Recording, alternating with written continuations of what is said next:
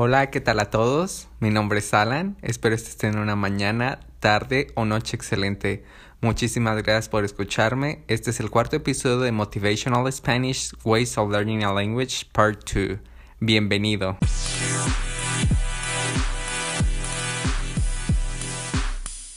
Primero que nada quiero contarles que en la semana pasada tuve un problema con el cargador de mi laptop.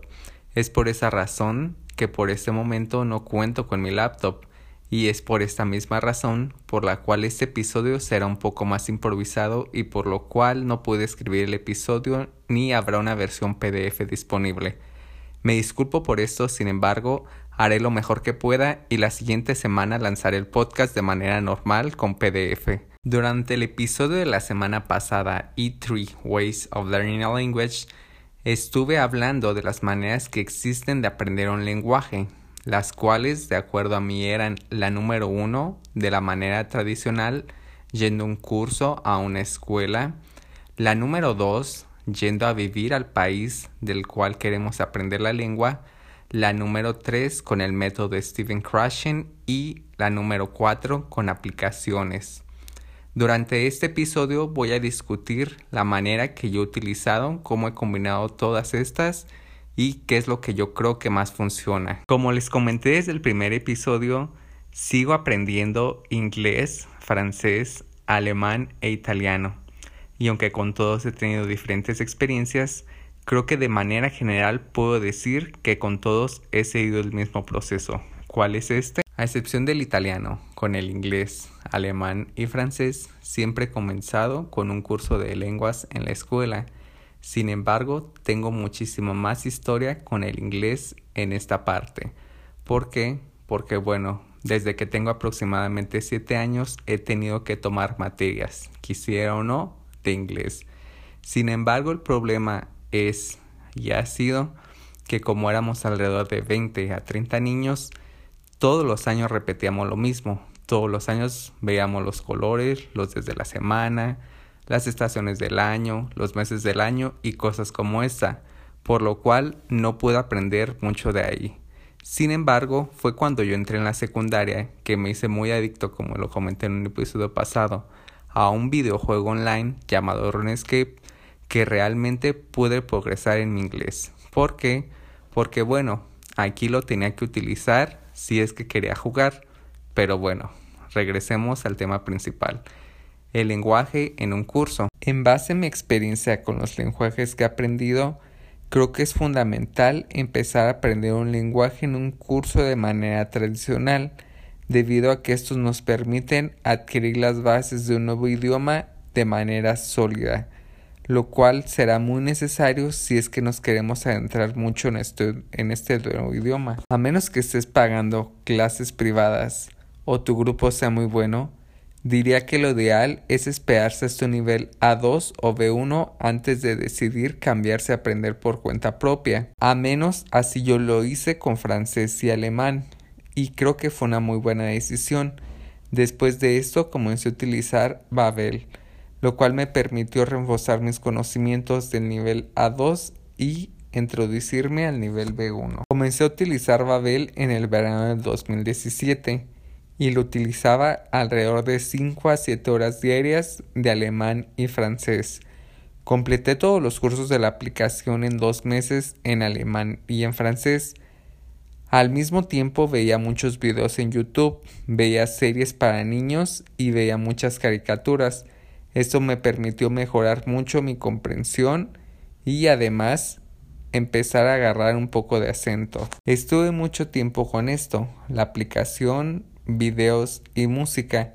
Utilizaba la aplicación todos los días en la universidad en mis tiempos muertos entre clase, de camino a la escuela y en cualquier momento que se presentaba la ocasión, debido a que Babel utiliza el Space Repetition System lo cual me permitía todos los días repetir las cartas que había visto un día anterior. Con esto también te quiero decir que generalmente ponemos muchas excusas a la hora de aprender un nuevo lenguaje, pero si te das cuenta, normalmente durante nuestro día, de camino a la escuela, de camino al trabajo, entre clases, tenemos muchísimo tiempo muerto, el cual es posible utilizar para aprender un nuevo lenguaje. Tras varios meses del uso de Babel y YouTube, la verdad no recuerdo cómo es que sucedió que se me ocurrió empezar a escuchar podcasts todos los días mientras hacía ejercicio, mientras iba a la escuela y cuando pudiera.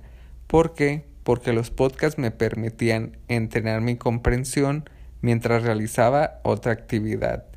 Esto está basado en el método de Steven Krashen. El método de Steven Krashen, en pocas palabras, es obtener una gran cantidad de información comprensible en la lengua que queremos aprender de manera subconsciente, tal como lo hacen los niños, lo cual nos permite poco a poco ir adaptando las reglas gramaticales sin darnos cuenta.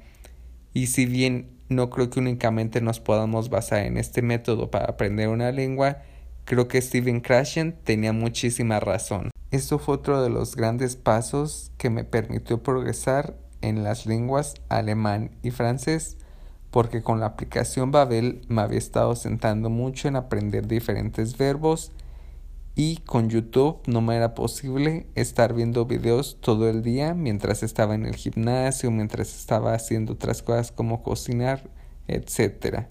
Fue, como dije, hasta que descubrí los podcasts que me permitió tener contenido hecho por gente nativa en cualquier momento que yo quisiera. Fue así como ahora estaba combinando tres metodologías.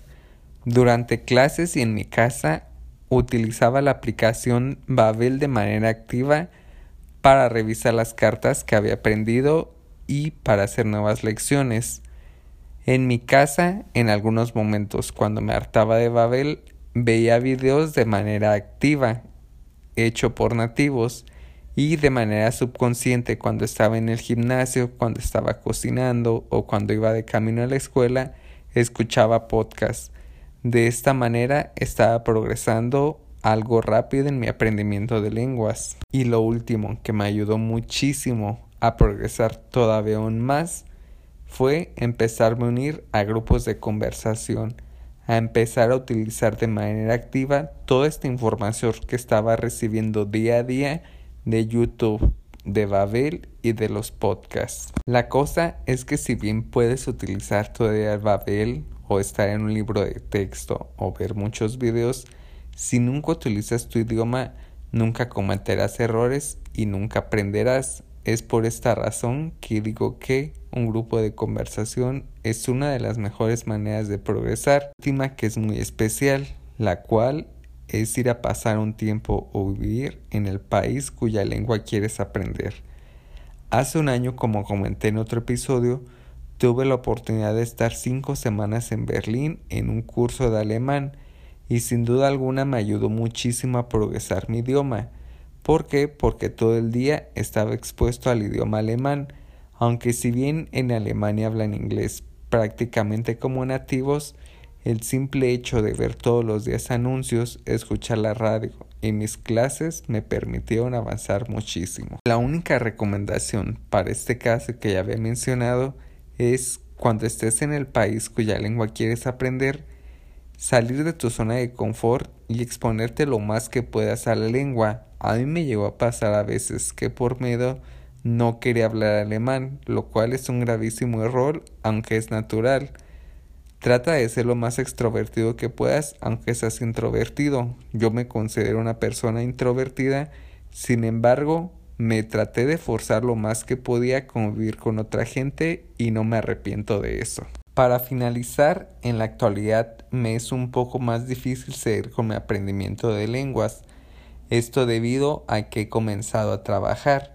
Sin embargo, aún tengo mi rutina, la cual es escuchar dos horas diariamente mínimo mientras voy en camino al trabajo y en el gimnasio de todos los idiomas, alemán, francés, inglés e italiano.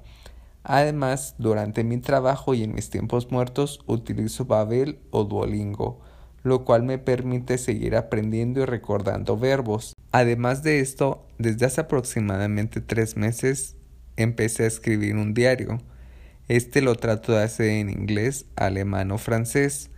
Esto para seguir practicando mi escritura y si es posible progresar un poco más.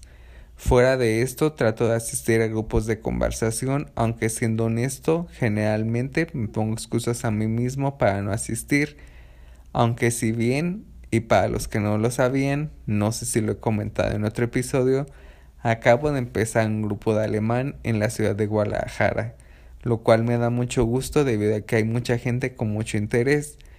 Esto lo hice debido a que desde que llegué había querido practicar mi alemán, pero no había encontrado ningún grupo de conversación y fue por esta razón que me puse como reto yo comenzar uno.